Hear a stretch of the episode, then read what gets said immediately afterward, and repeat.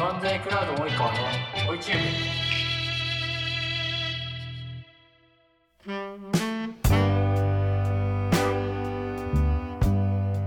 はい、えー、皆さんこんにちは。M&A クラウドの藤原と申します、えー、今日も僕らの動画コンテンツご覧いただきましてありがとうございます。売却経験者に聞くスタートアップの M&A 提供させていただければと思っています。よろしくお願いします。で最初にですね、あの弊社 M&A クラウドについてご紹介させていただきます。もう簡単にですけども、弊社代表取締役の及川から説明させていただきます。M&A クラウドの及川と申します。会社の事業内容としては、M&A のマッチングのプラットフォームを運営している会社で、まあ、M&A がメインなんですけど、まあ、実は事業会社からの資金調達のマッチングもできるような、まあ、そんなプラットフォームを運営している。マッチングはまあ、大体月間100件ぐらい。売り手の登録も月250件ぐらいて、まあ、買い手の掲載も350社ぐらいあるような形で、IT の M&A プラットフォームと、まあ、トップという感じのところにいるのかなと。私自身はもともと学生時代にアプリ開発の会社を起業しまして、で、その会社を4年でだいたい年収4億円ぐらいまで大きくして、ただなんか気がついたら結構中小企業化してしまっていたので、もともと自社サービスで世界取るぞみたいな感じだったんですけど、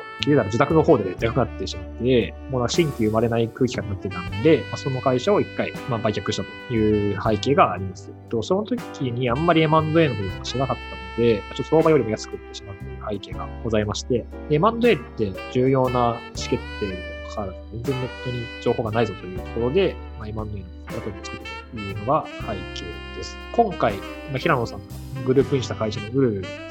実は、まあ、大先輩というところで、たまにお話しさせてもらうそういう関係で、行った会社からの時から沖山さんとはだいぶ仲良くしてもらってい、そういう間になりました。今日はよろしくお願いします。はい。えー、では続きましてですね、阿波ホト株式会社代表取締役の平山さんご紹介させていただきます。もともとはあれですよね、大企業の大日本印刷さんにいらっしゃって、でそこで反則支援だったり、経営企画だったりもされた後、まあ、米国の方でも事業立ち上げもされたことがあると。で、2015年6月にこのアワホトという会社を立ち上げまして、で新しい写真文化を作ると、まあ、そういうミッション、えー、ビジョンで、えー、やられていると。昨年ですね、2020年の12月にフォトを運営する株式会社ウルルさんに売却をされました。はい、今日はよろしくお願いいたします。で今回のテーマなんですけども、今日は右上、グロースジョイント、僕らとしては定義させていただいておりますけども、保有株を手放して、さらに経営を続けられているという、まあ、そういうキャリアを歩まれて、こういう今、平野さんのステージでいらっしゃるということですね。はい、ただいま紹介に預かりました、ホト株式会社の平野と申します。よろしくお願いします。はい、えーとですね、まず最初に自己紹介ですけれども、もともとですね、あの大日本印刷っていうところにおりまして、反則企画だとか、新規事業開発だとかっていうのをやっておりました。で、その後、アワフォトをですね、2015年の6月ですね、に起業しまして、で、2020年12月にですね、株式会社ウルルさんに売却したっていう形になります。で、アートはですね、とてもシンプルなサービスでございまして、カメラマンとですね、あの依頼者の方をつなぐ場というものを提供しております。で、アートの場合はカメラマンのことをフォトグラファーと呼んだりしておるんですけれども、まフォトグラファーさんにですね、こうもっと気軽にいい写真を撮ってもらえるような、そのような世界観ができればいいなと思ってですね、このサービスを作ったというのがきっかけとなります。で、まあ、なかなかこう日本だとですね、こう写真を撮ってもらうってなると、それこそスタジオ写真館に行ったりだとかっていうのが、まあ、小習慣ではあるんですけれども、まあ、そうなるとですね、まあ、金額もそうですし、生涯で何回しかこう写真を撮ってもらうっていう機会はなくてですね、そのもっとこう敷居を低くして、気軽にいい写真がですね、撮れたらいいなと思ってですね、このアーフォトというサービスを作って今運営しております。で、まあ、青フォトの名前の通りですけれども、こう幅広くみんなの写真でありたいなと思っておりまして、まあ、一番はご家族の写真が多いんですけれども、七五三だとか入学式だとかっていうのが多いんですけれども、まあ、プロフィール写真だとか、あのウェディング需要のカップルさんだとか、まあ、幅広くですね、写真需要の依頼があるという形になっております。まあ、今もですね、こう依頼件数っていうのはこう伸びておりましてで、特にオーガニックでですね、こう伸ばしておりまして、前年140%程度の成長という形になっております。はい、で1300名のですね全国でフォトグラファーが登録をして活動しております。でこれまでもですねあのテレビだとか新聞だとかでも掲載いただきました。えーと、これまでですけれどもキャノンマーケティングジャパンですねさんとですねこう事業提携をして、まあ、カメラの世界ナンバーワンのメーカーなんですけれども、まあ、こちらからですね、まあ、出資もあり事業提携っていうのもやっておりました。と2020年12月にですねあの株式会社ウルルですねに会社売却をしたという形になります。DLP から起業される方っているんだなと思ってすごいびっくりしましたまずそこに。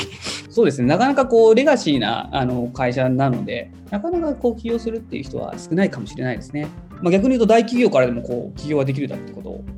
あのアピールしていきたいなと思います、ね。ではですね、続きまして対談に移らさせていただきます。はい、ありがとうございます。じゃあ、まあ、早速なんですけども、まあ、売却先との出会いですね。まあ、ウルルさん、まあ、どういう形で出会われて、まあ、なんでウルルさんを選ばれたのかと、まあ、そのあたりを深く聞かせていただきたいなと思っております。えっとですね、あのー、まあ、そもそもとしてですね、こう売却っていうのもあくまでも一つの選択肢には過ぎなくてですね、あの資金調達をして、会社をもっと自分たちの力でですね、まあ、自分たちの運営で大きくするっていう選択だとか、まあ、そもそも資金調達をせずですね、まあ、グローさせていくみたいな、こういくつか選択肢はあって、その中でよりこう会社が成長する、会社がよりこう大きく伸びる、まあ、サービスがもっと大きく伸びるっていう方法が、まあ、今回、あのウルルさんとの M&A だったなっていうののがあります。と。なので、会社をこう売却するウルルさんにこう売るっていうところが、まあ、ある意味ゴールではなくてですね、そのあくまでも会社を伸ばす一つの手段として、結果として、ま、このような今回の件になったっていうのが一つとしてありますね。そもそもとしてですね、やっぱりこう2015年にあの会社設立サービスをしてるんですけど、こう毎年1社から2社ぐらいですね、こう会社を売ってほしいだとか、会社が買いですみたいなのは毎年あったんですよ。で毎年あった中でそれこそ本当にデューデリも2回ぐらいしたことがあるんですけれどもその中で会社の物差しっていうの会社の価値ですねを測る物差しっていうのがやっぱりなくてですねそれを最初及川さんがおっしゃられた通りこうどのように自分たちの会社っていうのをこう価値づけるのか価格づけるのかっていうのが分かんなかったところもありながら、まあ、物差しを得ようと思ってですね仲介会社に紹介で紹介してもらってですねその仲介会社から今回ウルルさんとのつなぎって形になりましたね。そういう意味で言うと、その何社ぐらいお会いさせたんですか、今回は。今回はですね、数社の中からウルルさんっていう感じでしたね。逆に言うと、それまではの方が多かったというか。そういう意味で言うと、今までなんかその資本提携されてきた会社って、まあ、キアノのマーケティングのところも、結構全部でかい会社だと思うんですけど、ウルルさんは結構まだ上場ベンチャーにサイズだと思うんですけど、まあ、やっぱ全然違いますね、実際。その話してて。ね。はい、ありますね。それこそ、あの、実際今、実際といいますか、これまでキャノンマーケティングジャパンさんからこう出資も受けて、はい、で逆に言うとキャノンさん以外のこう大きい会社にからもですね、まあ、出資だとか、あの事業売却みたいなのもあったんですけど、違いますね。逆に言うと、ウルルさんみたいな会社はやっぱりまだ上場して、で、まだ2年、3年という形なので、こうベンチャー感がよりある会社なので、そういう意味でも、こう事業提携するにあたっても、こうベンチャー上場した会社と、逆にと大企業レガシーっていう会社では全然違うんだなっていうのは肌感で感じていますね。僕もなんかウルルさんとはいろいろご一緒したことあるんですけど、はい、結構比較的早く社長出てることありますよね。なんで結構話しやすいのかなって。そうかもしれないですね。はい。なんか売却に至るまでのなんかこう心境の変化とか聞いてもいいですか？そうですね、やはりまあ心境の変化っていう意味では、はい。あのー、まあ、そもそもやっぱり会社を売ることがエクジットって言われていることがまああるんですけども、本当にエクジットって言葉がいいのかっていうところもあるんですよね。なんかこう、売却イコールエクジット、出口みたいな感じ、終わりみたいな形だと思うんですけど、本当は違って、やっぱこう事業なりサービスをこう伸ばしていくための手段の一つにしか、まあ、過ぎないとは思っています。っていう建前とですね、やっぱあくまでもこうオーナー権がある自分の会社をこう人に言う、人様にこうものになるっていうのは、やっぱこう心理的にもハードルは正直ありますよね。なので、葛藤っていうのは本当にいいかか悪いのかっていうのをこう毎日悩みながらいましたね。まあ、上場っていう道もありますし、はいまあ、どっかでわかんないですけど、VC さんから衝突して、なんか別の地入れてやるっていうのも、全然選択肢あるありますもんね。そうですね、はい。いくつかやっぱりある中での一つの方法かなと思いますね。なんか我々レーマンデークラウドとしても、今回の平野さんみたいに、まあ、利確じゃなくて、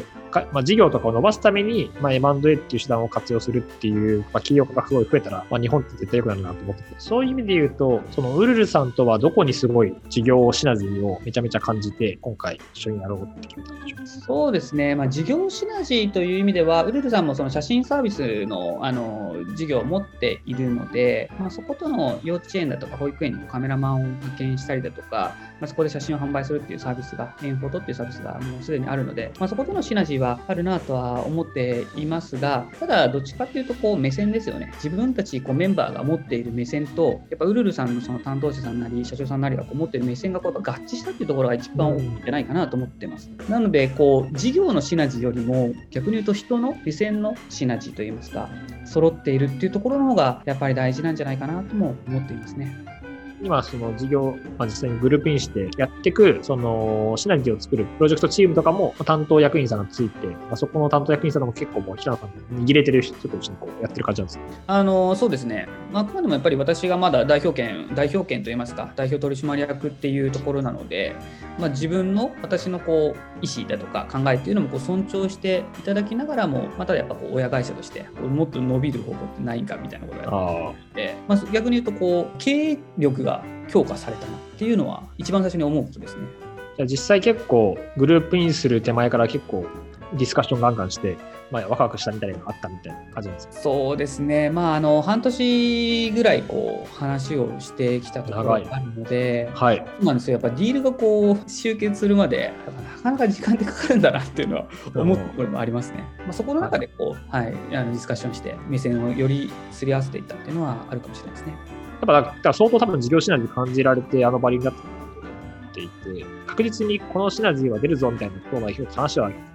結構詰まった感じなんですか、ディール行くまでに。そうですね、やっぱりまあこうそもそもこう会社をまあ売るときのやっぱ価格っていうのは一つ、一つといいますか、もうはいものすごく重要なポイントではあって、それでもう決まるか決まらないかっていうのは、本当分かれるのが多分9割ぐらいだと思うんですけども、はい。まあ、それによってやっぱ事業計画ですよね、はいそのどうやってこう今後、自社が、まあ、もしくはウルルさんのサービスがこう伸びていくかっていうところをやっぱり重ねた上での事業計画に沿っての数値なので、そこのディスカッションっていうのは本当にしましたね。逆に言うと、ウルルさんとしてはある程度シナジーを載せられているからの金額になってるんじゃないかなとも思いますね。実際、そうですよね。多分その、アクセラレーター、アクセラレーターとかも出て、こう、資金調達とかもされているんで、いわゆる事業会社からの資金調達でつくバリエーションと、M&A でのバリエーションの多分ギャップに結構悩まれたのかな、勝手に推測される、するんですけど。そうですね、それはものすごいいいポイントですね。こうはい。あの事業会社だとか VC からの指標と M&A の際の会社の価値っていうのはこう全く違う物差しで測られていてそこはやっぱりなかなかこう折り合いがつかない逆に言うと M&A 全体がこう数が大き大きくならないところなんじゃないかなっていうのも思っていますね。ななんで逆に言うとあれなんですかねそこに差があったりするんですかね逆にこれは M&A クラウドさんに聞きたいんですけども。そうですね。それで言うと、事業会社の、まあ、出資と、まあ、VC の出資のまた若干バリエーションのプライシングのやり方と違うんですけど、まあ、基本的には、まあ、マイノリティ出資はやっぱ IPO は出口になるんで、投資されしてからどれぐらい IPO 出るか、ん出るかっていうところからの、まあ、逆算で決まるんです。M&A はやっぱり保有してリターン出してくるんで、かと DCF 寄りなんですよ。DCF のバリエーションと、まあ、マルチのバリエーションでやっぱ全然、なんだかんだ結構違うっていうところですよね。やっぱ DCF の利益を見られるので足元の利益ですだとか事業計画の硬さみたいなところがあの確実性っていうのが相当こう織り込まれますね。そうですね。その通りだと思います。で特に、なんだかんだ、あとのれんです。のれんの償却費っていうのが、なんだかんだ重たくて、上場企業は。だいたい5年で償却するんで、入っている会社は。なので、そののれんの償却費を出す、まあ、襟が上回ってないと、ちょっと困るな、みたいな。っていう風になりがちなんで、なんで結構5年ぐらいのスパンでの、まあ、営業利益の事業計画っていうのもすごい見ます。そうですよね。まあ、そうしないと減損になって、はい会社の株価に影響しますからね。なんで結構そこが、まあまあまあ、その大きい違いかなと思います。例えばじゃあマルチプルでこう出してあの時価総額がこうじゃあ VC もしくは事業会社からこう出資を受けてで事業事業価値会社価値が企業価値が企業価値がこうついてても実際 M&A されるとそんなにいかないっていうケースっていうのはあるんですか？めっちゃあります。めっちゃあるんですか？はい。で、えっとじゃあそのマルチプルを維持してでも買いたいってなるかどうかというのがすごい論点になるんですよ。まあ結構でもそれはなんか、それで買ってきて結構失敗してきてるっていうのが過去の例があるので、こう某ゲーム会社に買ってきてマンデーとか結構そういうのが多いんですけど、なんで、ただソラコムさんとかは多分、あの、一つ成功事例になりそうなんで、あれは出る、あれがしっかりあの IPO とかしていくと、多分話が変わってくる。マルチプル維持してでも買いたいっていう大きい買い手側の切り口で言うと、そのスタートアップが超強いというか、まあ、いなんかイノベーションのジレンマみたいな感じで、自社の大企業側の事業を将来脅かしているうんうん重要なファクターになってしまうみたいなところは早くお互いしたいっていうので、ハイバリューをつけて買うみたいなのは、日本でもインディード、おそらく。なるほど。はい。なんで、大企業側の超やばい経営課題にヒットしてるかどうかっていうところが一つ論点かなっ逆にヒットしてないとなかなか高い価値にはなりづらいっていうのが現実なんですかね。ていう気はしますね。なんかこちら側がすごいシナジーを感じていて伸ばせるっていうところがあったとしても、とまあ、相手側の経営課題にすごい、どれぐらいのやばいくらい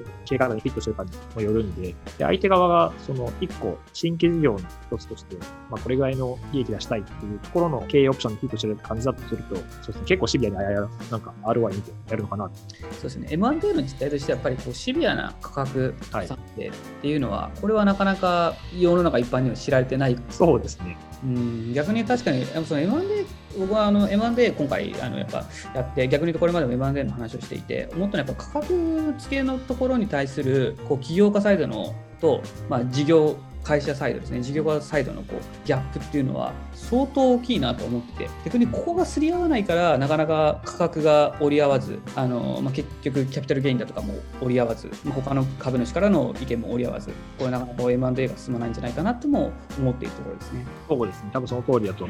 思いますね。で、みんな同じバリエーションと言葉で話すんで、はい、でも全然違う物語に同じ言葉で話してるんで、これはより複雑に物事をさせてるなっていう。そうかもしれないですね。こう物差しが全く違いますからね。はい。この辺はちょっと M&A クラウドとしての課題感があるちょっといろいろな